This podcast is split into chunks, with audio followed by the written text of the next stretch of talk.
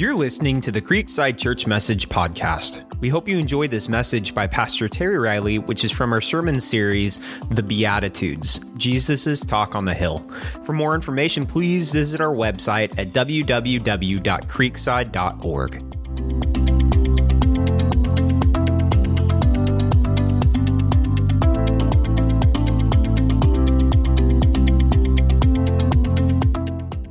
want to welcome you. Thank you for joining with us. And I trust uh, you're enjoying uh, the second day of spring. It finally feels like it. It's warming up just a little bit. Hey, uh, I want you to take your Bibles, turn to Matthew chapter 5, and uh, have an exciting thing to talk about today sex. So, um, we're going to talk about that a little bit. And uh, so, Jesus talked about it, so I figure I can, correct? You bet.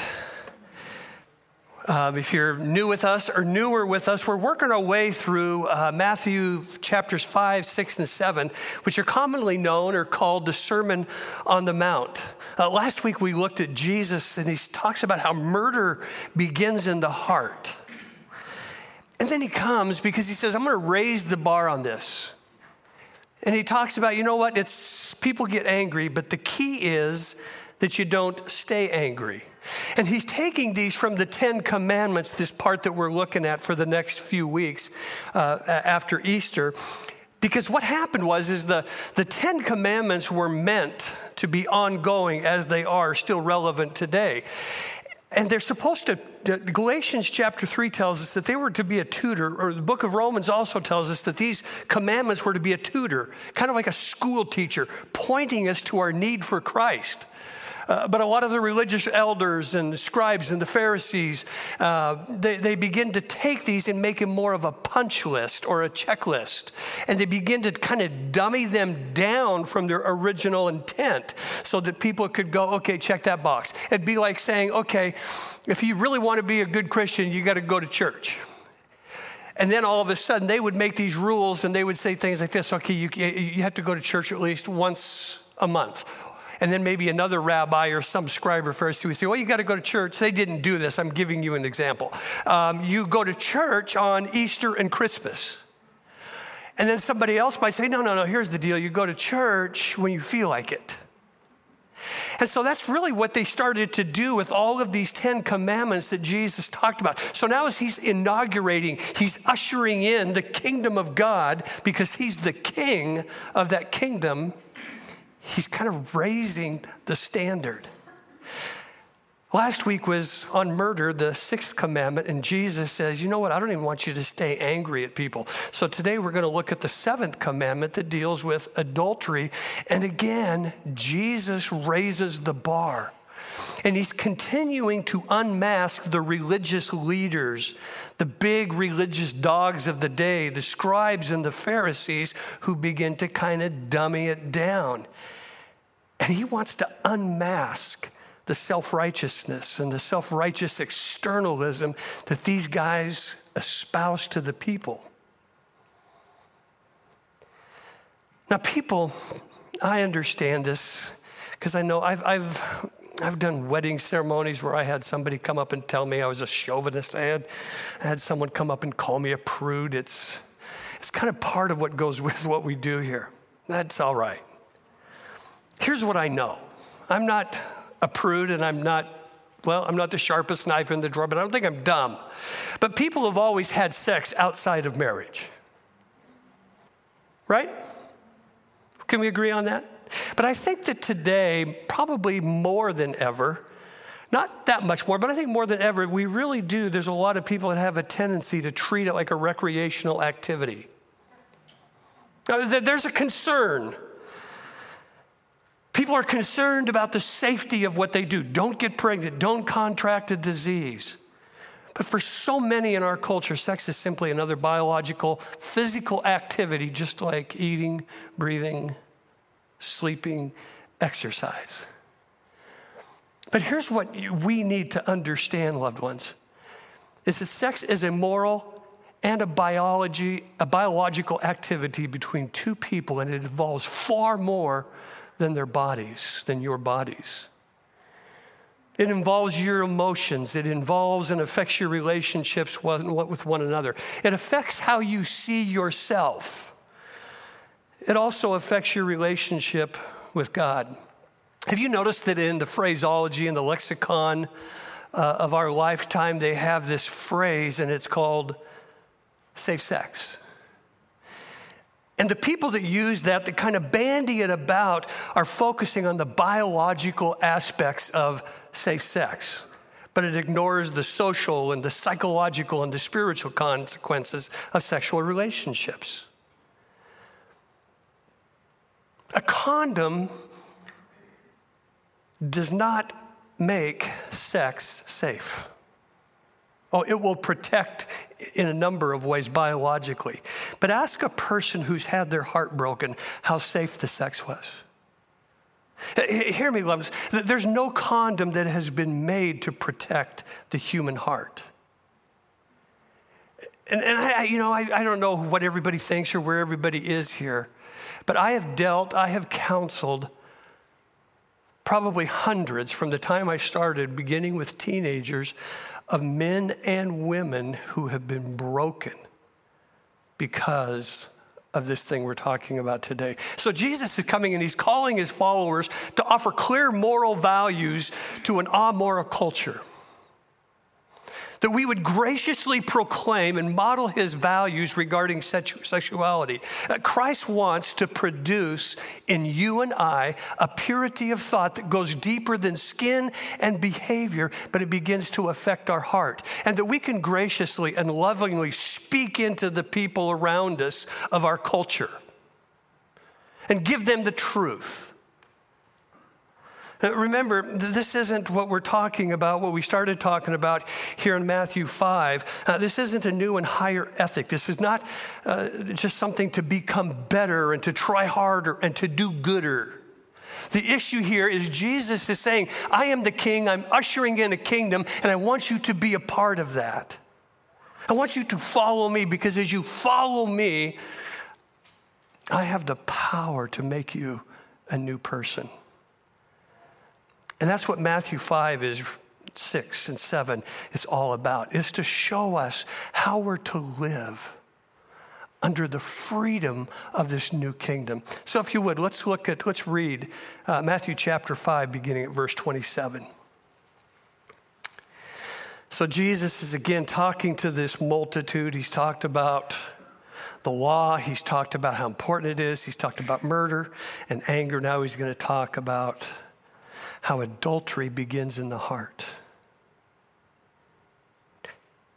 Jesus says, You have heard it said, do not commit adultery. Whew. Haven't done that. See, that's my checklist. Punch it out. I don't do that. But then Jesus does this. He goes, But I tell you. Everyone who looks at a woman lustfully, or anyone who looks at a man lustfully, has already committed adultery with his or her in his heart.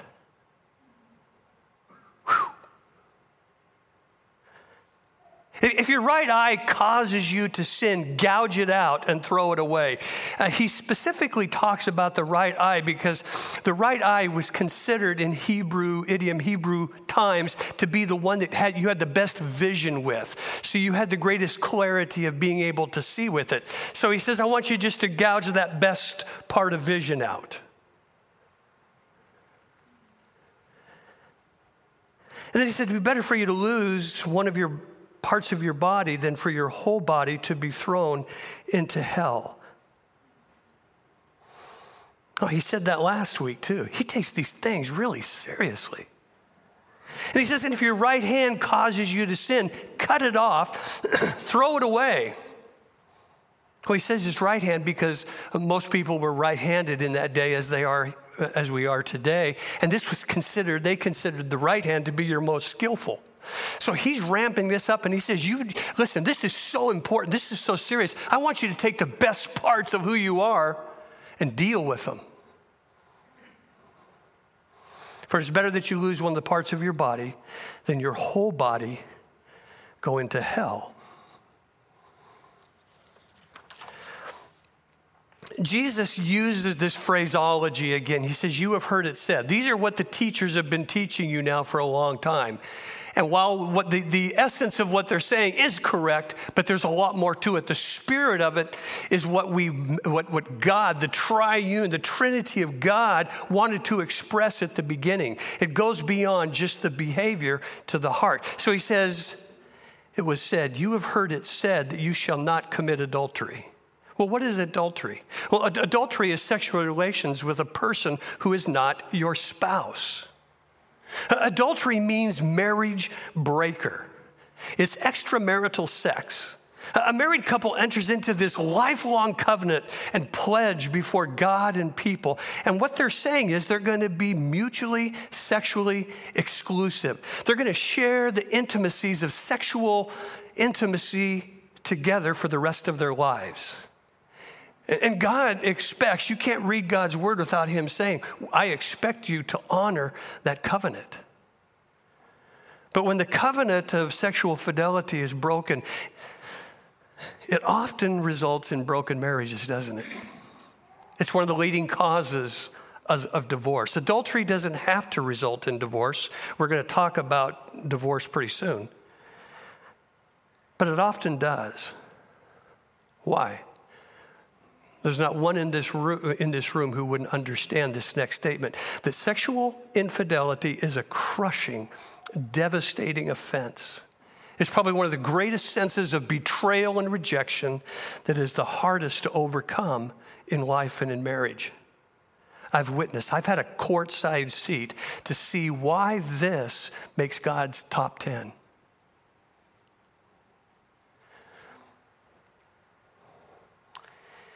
Now, if you're here and you're single, you're probably thinking, good, this doesn't apply to me. A law for married people. I agree.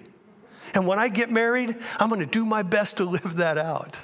I'm golden as long as I limit my sexual preferences and encounters to singles. Then I'm not violating God's covenant for married people. Let me rain on your parade. When God talks about adultery, the whole idea, the Jewish people would have known this, the whole idea is that it prohibits all extramarital sex. It prohibits premarital sex. See, God expects sexual fidelity in marriage and sexual purity before marriage. God designed sex for marriage, period. That is how Jesus understood it. And that has been the universal understanding of Christianity for years and even Judaism back in the day.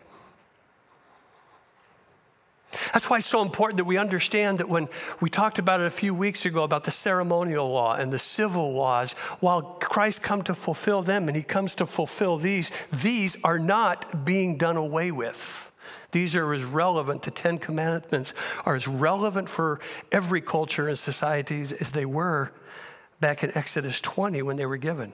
The Bible says a lot about sexuality. Let me give you just a few. I'm going to blow by these, so listen close. 1 Corinthians 6, 18 through, 18 through 20 says this. Paul's talking to this church in Corinth that basically was like flamboyant about their sexuality. They were literally bragging about a guy who was having uh, immoral relationships with his dad's wife. And they thought it was no big deal. They were just ah, whatever. They were bragging about it. This is what Paul says to them Flee from sexual immorality. All other sins a man commits are outside of his body, but he who sins sexually sins against his own body. Do you not know that your body is a temple of the Holy Spirit? That is in you, whom you have received from God. You're not your own. You were bought with a price. Therefore, honor God with your sexuality. What Paul is simply saying there is, you know what?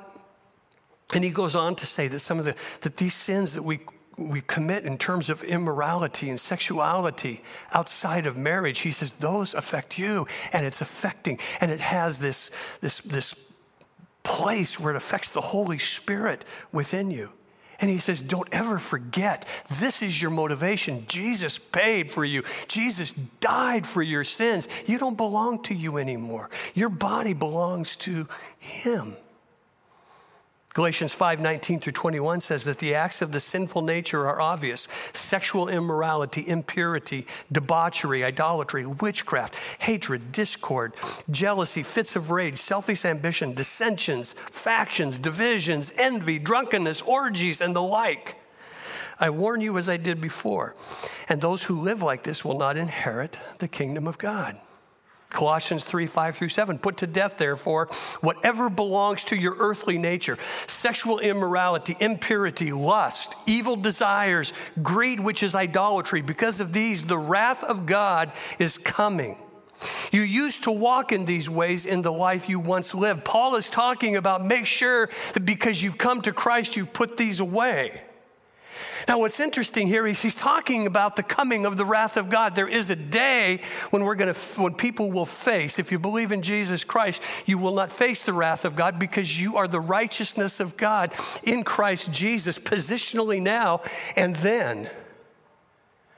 But, but there is a day of judgment that we will all stand before God, loved ones. Never forget that.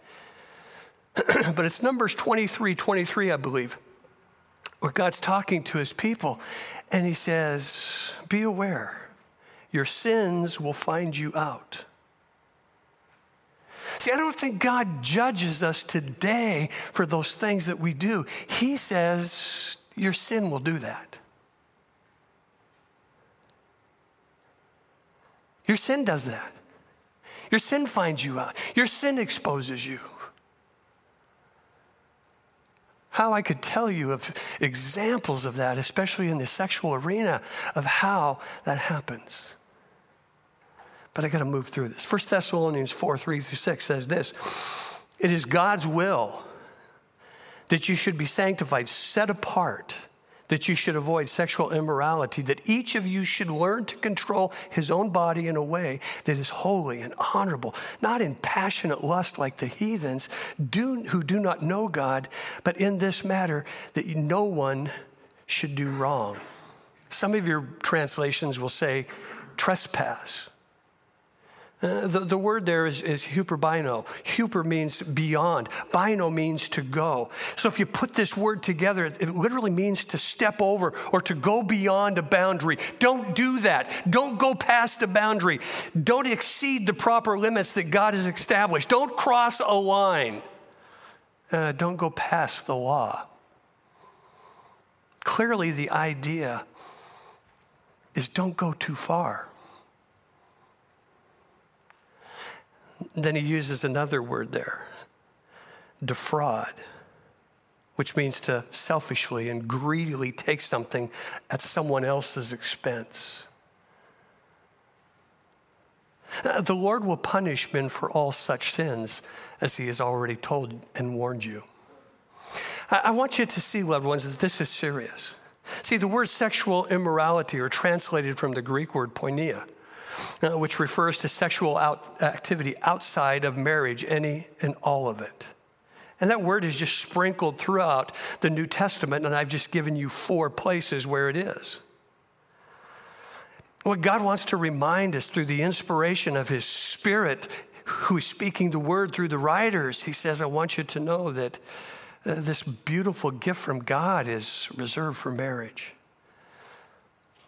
It's interesting because we live in a culture now. Um, if, probably for the last 10 years, there's a number of people who have come to Creekside that had never been to church. And when they talked to me at first, I was shocked. But there's a lot of people who are coming to church now who have never been to church. I mean, when I say they haven't been to church, they haven't been to a Sunday service, an Easter service, a Christmas Eve service. They didn't even know about church, and all of a sudden, uh, they end up coming. And so it's not unusual for them to be very surprised when they hear that God says, you know what, uh, this command about not entering into sexuality outside of marriage, they don't get it, they don't understand it. And a lot of times we have to work. I get to work with those people. We want to do and respond to this the way God calls us to. See, a common parenting mistake is to give our children rules without giving them the values. We tell them what to do without telling them why a lot of times. I saw this a lot when I was a youth pastor. Is you know, parents would always say, "Oh, don't have sex, don't have sex. God hates it. God will get mad at you." God, you know, it was all about God getting mad at him, and that's that's not that's not the way it works. It's egregious to God because of His holiness. But they forgot. But parents don't oftentimes tell them this is a beautiful gift from our Father. Take care of it. Save yourself for it. See, God is the creator of sex, loved ones, but He has good reasons for placing restrictions on it. He is not the cosmic killjoy He's, who's out there to take our fun away. See, most of you, if you're like me at all, you love a fire. I love sitting at home in front of a fire. I love the warmth. Uh, there's kind of this, this nostalgic, almost romantic feeling whenever I'm around a fire in somebody's home or at home. I just love it, don't you? That fire, it warms you. It just kind of kindles some of those things I remember sitting around when, when I was a kid. But that same fire, if it gets out of that fireplace, it goes from this kind of warm, romantic feeling to this incredibly fearful, destructive potential. And sex was designed by God for inside the marriage where it can be used and demonstrated and experienced in beautiful ways and expressions toward one another. And marriage was set up to protect people. But without the confines and the, and, and, and the boundaries of marriage, it can become very destructive. Well, why would God do this? I mean, what are the purposes did he have in mind then when he created sex? And, why should sex simply just be reserved for marriage? Well, because God set it up that way. We, we, we, didn't make up life. We didn't make up the rules of life. God did because He knows what's best. That's why He's God. So the first thing He said was first of all, it's for procreation. Sex is for making babies. Babies need families. God built and reserved this for marriage and the family. Now, the second is for unification for procreation, but also unification. Sex was designed to bring unity and to unify couples. Genesis 2:24 says that when the, the wife leaves mother and father and they come together, they literally become, the two become one. And there's this communication of love and intimacy and commitment between the husband and the wife. God designed this act of intimacy so that there was this deeper levels of communication called married love that leads a man and woman to grow together in their commitment and love for one another. That's why we call it love making. I don't have sex with my wife, I make love. That's what God wants it to be about. So there's procreation, there's unification. and there's recreation. Let me say it clearly in case you've never thought this or heard it. God created us to be sexual beings. As a matter of fact, there's a whole book in the Bible. If you're married, read it Song of Solomon or the Song of Psalms. If you're not married, don't read it. because it's, it's, it's, it's very explicit Hebrew language of these two people coming together. See, physical attraction to the opposite sex is not sin. Sex is intended for our pleasure. It's God's idea. He made it. Have fun. Uh, have you ever thought about how what God could have done uh, to design and to have people procreate? I mean, I couldn't even think of anything else, but I mean, I just thought of it. He could have done anything. He could have said, Here, take a pill. Well, maybe. Two months late, whatever. You know, I don't know. Some of the ladies probably think, oh, yeah, that'd have been sweet, you know? but, uh, but, but he, he, he said, I, he designed it this way so there would be this unity and joy of coming together. Well, well Terry, if, if that's really true, if this is such a wonderful, great thing, then why does God put these prohibitions on it? Why does He put these restrictions on it? Because outside of marriage, He knows the disaster and the problems and the issues that it can cause. See, date rape is not fun. Teenage pregnancy is not fun. Abortions are not fun. Sexually t- transmitted diseases are not fun. Shattered marriages, broken hearts, guilty conscience, single parenting, lost childhoods, crushed dreams, those aren't fun. Uh, so God's prohibition includes extramarital and premarital sex. These are not the musings of some agitated prophet, loved ones. These are simply given as di- divine directions, directives from a God who wants to keep us and to keep us safe in the guardrails of his incredible grace. They come from this heavenly Father who knows best.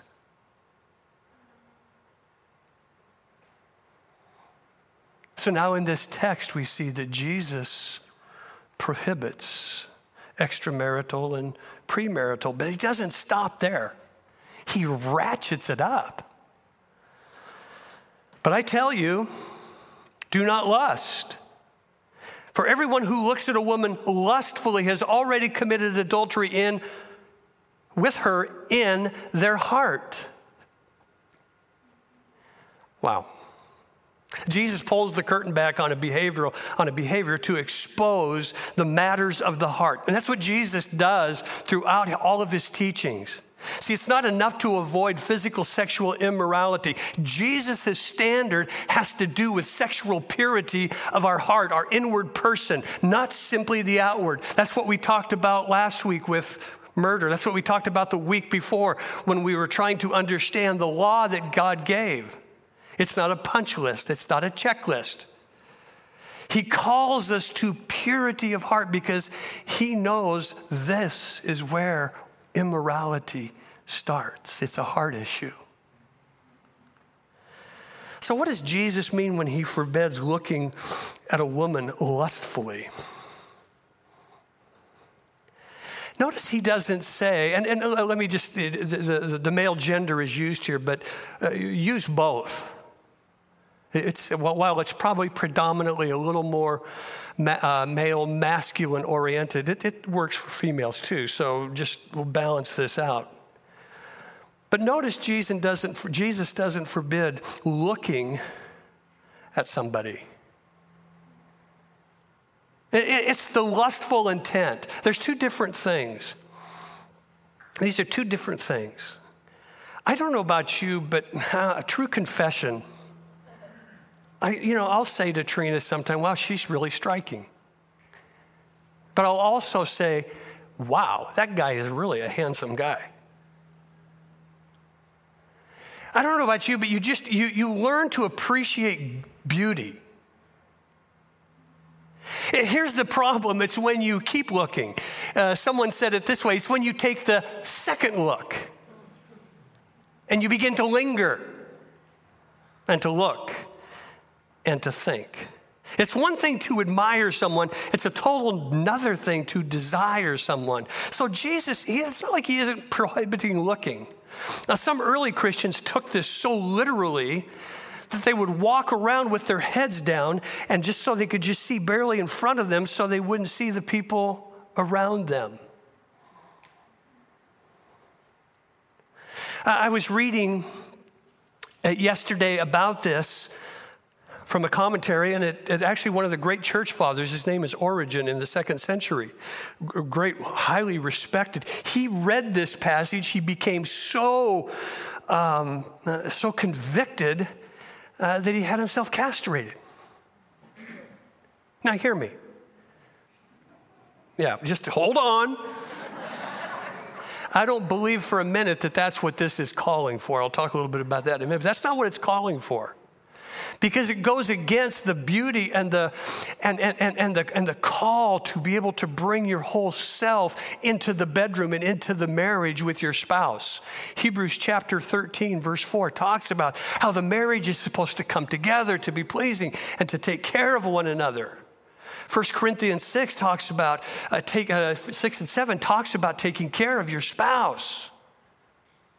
I don't believe anywhere Jesus is saying he's using those examples to say this is how serious it is. Take, for instance, last week I, I said you, sometimes you just can't help but feeling angry. But Jesus says it's not the anger, it's that you don't stay angry. It's that you don't let anger simmer or smolder. Don't nurse a grudge. And it's the same thing, loved ones, with this look.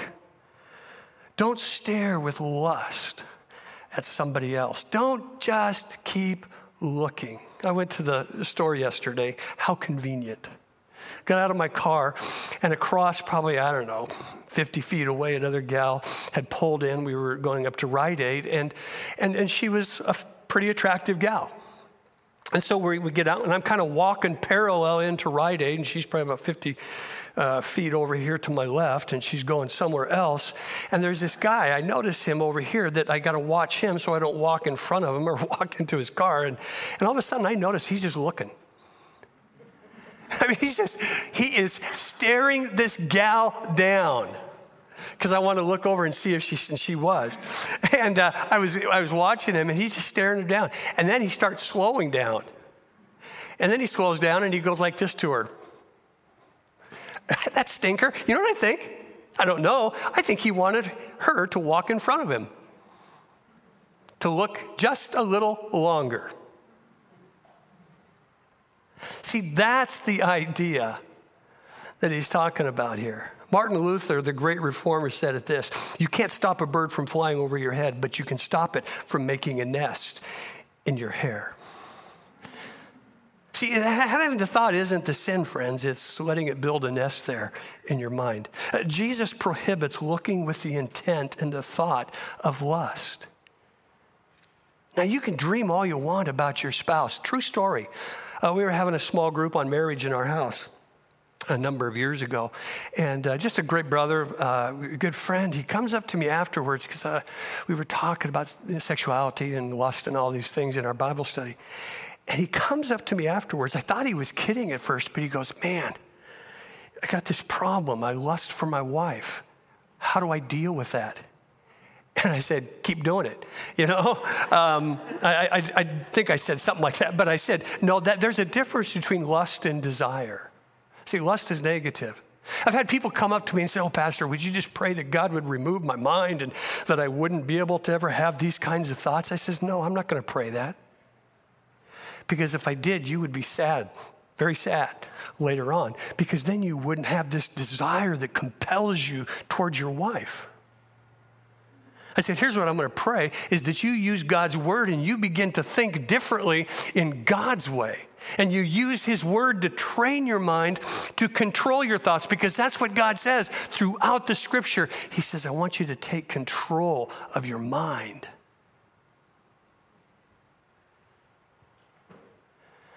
Because if he took it away from you, that would affect many areas. So, why does Jesus call out lustful thoughts? Well, it's like everything else. Again, you read this throughout the scripture. I could give you tons of scriptures, but our behavior flows from how and what we think. If I see women as objects, I'll treat them that way. If you see a man as an object, you'll treat him that way. The most powerful sex organ, loved ones, in our body is your mind. If you cannot control the thoughts of your mind, you'll have a difficult time controlling your behaviors. And that's across the board. Anger. If you can't control your thinking with anger, you won't be able to control your anger.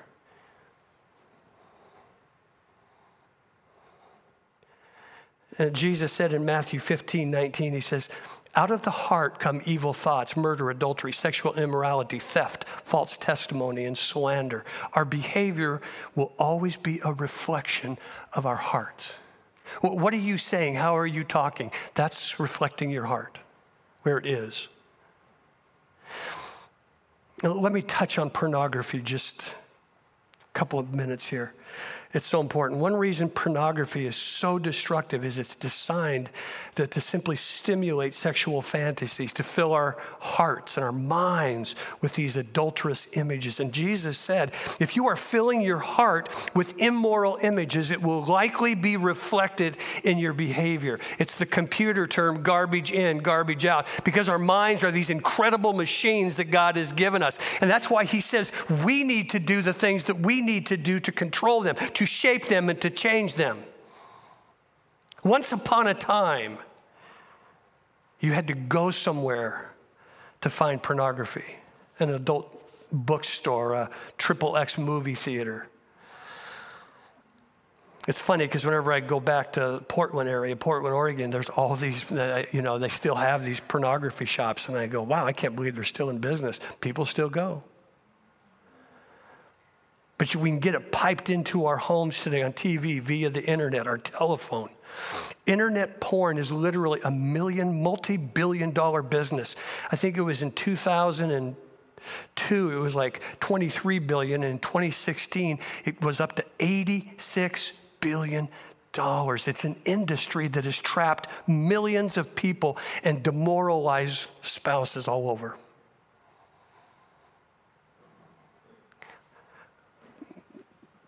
People watching and studying the brain says this it's, it's extremely addictive it's kind of like a drug i mean it, it requires increasing amounts to get the same high it's like an appetite that the more you eat it, the bigger it gets and the more you got to fill it. And I want to shout out to anybody here if you're dabbling in or engaged with porn, danger ahead. You're playing with fire, and it will ultimately be incredibly destructive. You will get burned. Don't think that you are strong enough to do it alone. Jesus knows what he's talking about. He's more relevant today than he was 2,000 years ago.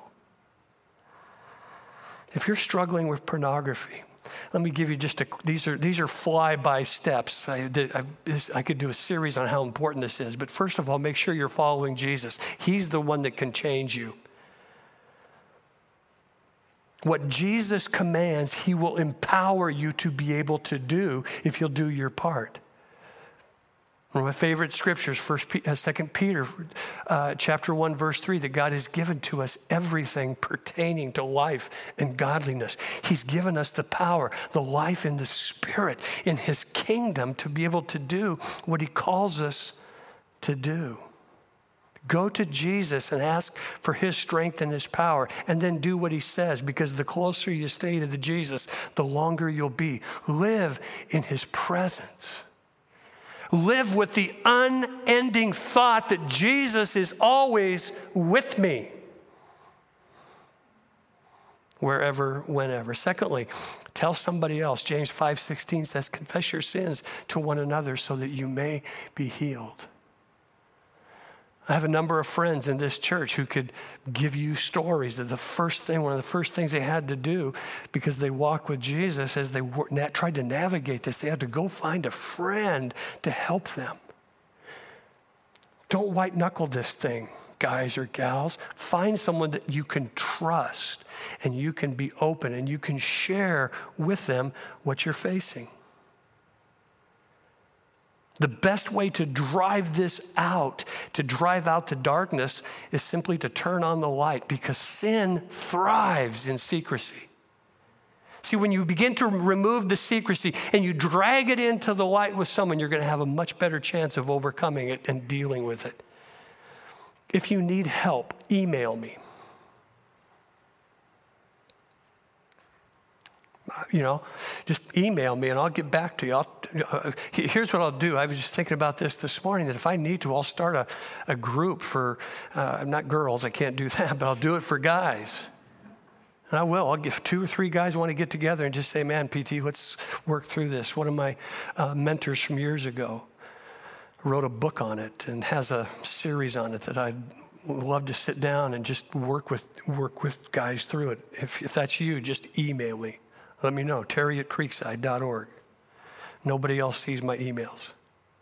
Third thing is take some practical steps to avoid what trips you up. If you can't control your TV watching, get rid of your satellite or cut your cable. If you can't control your internet, use and get a filter. Where there's, there's things you can subscribe to, there's a, a thing called triple X triplexchurch.com that monitors your internet history. What they have you do is they have you hook up with two other people. So whenever you go on there, uh, you go on, and whatever you look at, uh, if there's any concern about what you're looking at, uh, it, it communicates with the two other accountability people that you signed up with. Don't try and do it alone. But there's a lot of steps you can take. Accountability partners are so needed. It's got to be someone that's probably further along than you are and that you can trust, that's further along in Jesus. Job 31 1 says this I made a covenant with my eyes not to look with lust at a young woman. You and I need to change our hearts, not just our actions.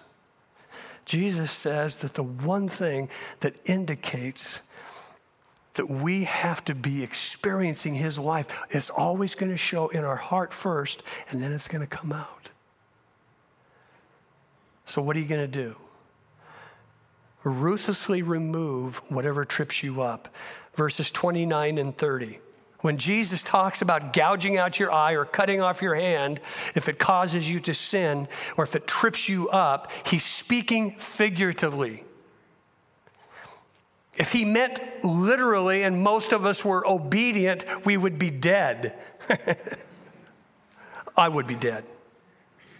What did he mean? Jesus is saying that you should see this sin as so dangerous that you would be better to lose an eye or a hand. It's a call to ruthlessly remove and deal with whatever causes you to sin. Deal decisively with it. Don't be soft with these temptations. This kind of sin calls for amputation, not band aid.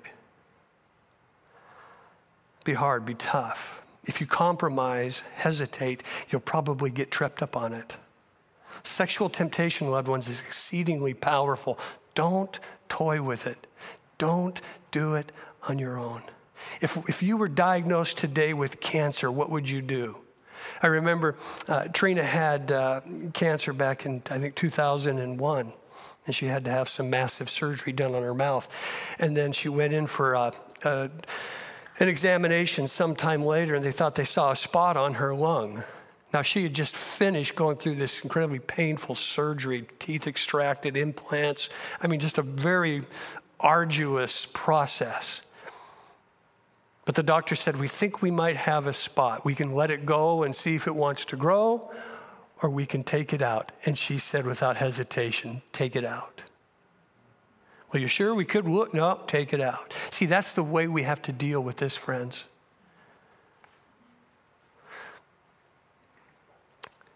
Cut it out.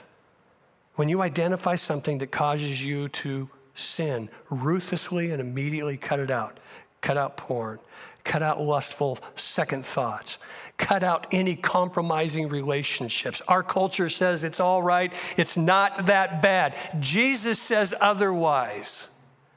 Let me finish with a couple of last practical suggestions. You can't overcome lust by purely negative means. Have you ever tried just, I'm not going to think about it, I'm not going to think about it?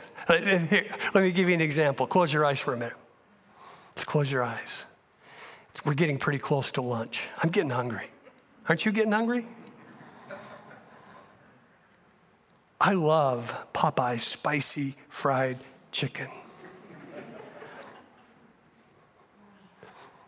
Oh, it's so good. Don't think about that. Don't think about it. I know you're hungry. I know that you're, you're you, your mouth, you're, you're probably salivating. Don't think about it. Don't think about those big pieces of juicy chicken pieces that you pop it open and it's smoke coming up and it's it's got juicy meat, white meat. See, that doesn't work. To sit there and think, I'm not going to think about it, I'm not going to think about it, I'm not going to think. No, no, no. You don't drive out the darkness, you turn on the light. When you have a lustful thought, when you are tempted to go to that little rodent in your room, thing called a mouse, you got to cut it off, you got to take it away. And you can't just go, I'm not going to think about it because that's all you'll think about. What you got to do is you got to redirect your thoughts. You got to redirect your thinking. 2 Corinthians chapter 10 verse 4 and 5. Take every thought captive, cast down, demolish every imagination. If a lustful thought comes to mind, expose it to God rather than trying to cover it. Bring it out in the open. Say, God, this is what I'm thinking. Admit it, confess it right there. If a lustful thought comes, have an arsenal of Bible verses. Here's my go to ones Psalm 119, 9 through 11. It says, How can a young man keep his way pure? I've changed that. How can an old man keep his way pure? By keeping it according to thy word, so that I might not sin against thee. Lord, I want to walk in purity. 1 Corinthians 10, 13. Temptation, no temptation has overtaken Terry, but such as is common to man. But with the temptation, God promises me that He's going to provide a way of escape. Listen, just because you're older doesn't mean this necessarily goes away. We were talking about temptation one time in our Friday morning men's group. I've told you this story before, but if you haven't heard it, there's this guy, just one of the most godly men of our church his name was Gerald Cook. We called him Chief, and he was probably about 70, 72 at this time. And we're talking a bunch of young guys, and there's a couple of older guys in there. And someone looks at Chief because he was kind of the guru in there. And they go, Chief, does this ever go away? And he gives this classic response. He says, You're going to have to ask somebody older than me. I love that. And this is what he said I still have to lean on God's word to catch myself looking at another woman. And I pray at that time and I thank God for my little wife. So you got to drag it out. You got to confess it. You got to deal with it. Here's three things build your relationship with God. First and foremost, build your relationship with God. Jesus can make your heart pure. There's nothing like an authentic daily relationship with God to help purify your heart and your thinking and your mind. If you could only do one thing, do that. Spend time every day with Jesus. Secondly, build a great marriage. If you're married, one of the best defenses against adultery in thought or deed is simply having a strong marriage. Loving Jesus will make you pure, and so will loving your wife. Here's the deal. I think about this all the time. What, if, if I were to fall, what would that do, first of all, to Jesus' heart? What would that do to my wife? What would that do to my kids? And what would that do to this church? See, when you start putting it in those terms, loved ones, it gets really, really serious. Because I'm not, I'm not my own, I'm God's. And the third thing is guard your affections. Proverbs 4:23 says above all else, guard your heart, for it is the wellspring of life. Guard your heart. Put a bastion, put a moat, do something, put something around your heart. Guard your affections. See, it's such a natural thing in our lives are to feel attracted to certain people. Over the course of your life, you'll probably meet many people with whom you have significant levels of affinity, and you'll look at them and you'll work with them, and there'll just be a connection, and, and you'll just go, wow, I could really, oh, maybe there's something, oh. Guard your heart. This is natural. It is an escapable part of our humanity and our sexuality. And that's why God says, guard your heart, because it's out of your heart flow the issues, the things of life. Hear me, loved ones, there are affections that are reserved for your spouse alone.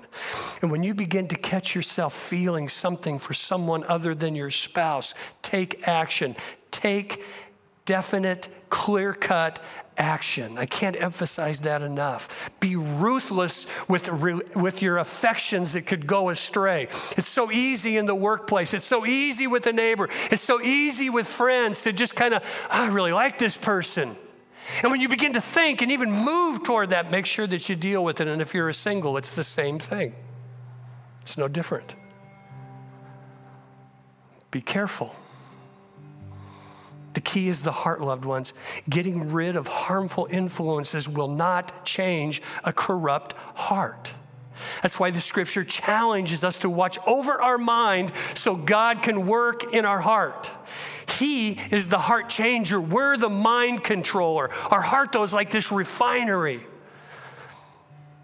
We're familiar with the refinery around here. It's just a maze of machinery and stacks and so many different things. But its name defines what it does it refines gasoline, oils, and chemicals. And whatever comes in, it purifies it so that it's ready to go out. It does for petroleum what our heart should do for you and for me. It sifts out the bad and utilizes the good. For you and I, our heart is the inner person. To the Hebrews, to the Jews, this was the this was like there was, that was the control tower, the cockpit of their character. In Hebrew thinking, it was like the freeway uh, of, a, of a clover leaf where all of our emotions and our thinking and our convictions they just converge and emerge together. Watch over your heart. Give it to Jesus because that's what directs your life. One last thing. It's very possible someone's here that's committed adultery. It's very possible that you're involved in sexual immorality. I deal with people all the time that 20 years later, they're still dealing with the guilt of it. Here's what I want you to hear the grace of God is greater than all of your sin. God can forgive you. Repent, turn away, and turn to Jesus today. Admit your failure, your need of Him, and for a heart transplant. He will forgive. He forgets. Jesus wants to heal you, loved ones, at the deepest core of your being. And He's the only one that can do it. Therapist might be able to help, a counselor might be able to help, but Jesus is the one can go in and massage your heart. Would you stand with me?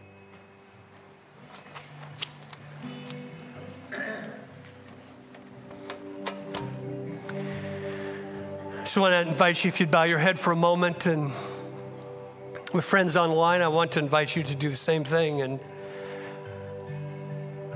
I just want you to have a time with our King, with talking about the kingdom, where maybe you would say, Man, I got to get control of something. Would you confess it to Him? Say, Lord, forgive me. I, I confess this right now, and I want to turn from it and turn to you. Maybe you're already seeing the effects on your home or your marriage or your life. Confess it today and make a plan with Jesus today on what you're going to do.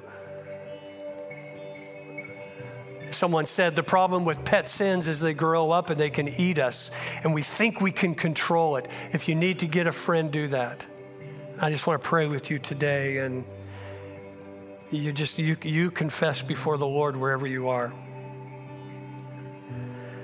And maybe you've never given your heart to Jesus today, and I want to invite you to do that online. Uh, there's a little hand you can click, a little icon that you can click. Maybe you want to say, Jesus, I need a new heart today. The book of Ezekiel talks about Jesus would come, the Messiah, so he'd give us a new heart. And you can have that today. If you're here in this room, you can have that today. Just simply say, Jesus, I choose to follow you. Would you forgive me my sins and give me a new heart? Father, we come today in incredible humility.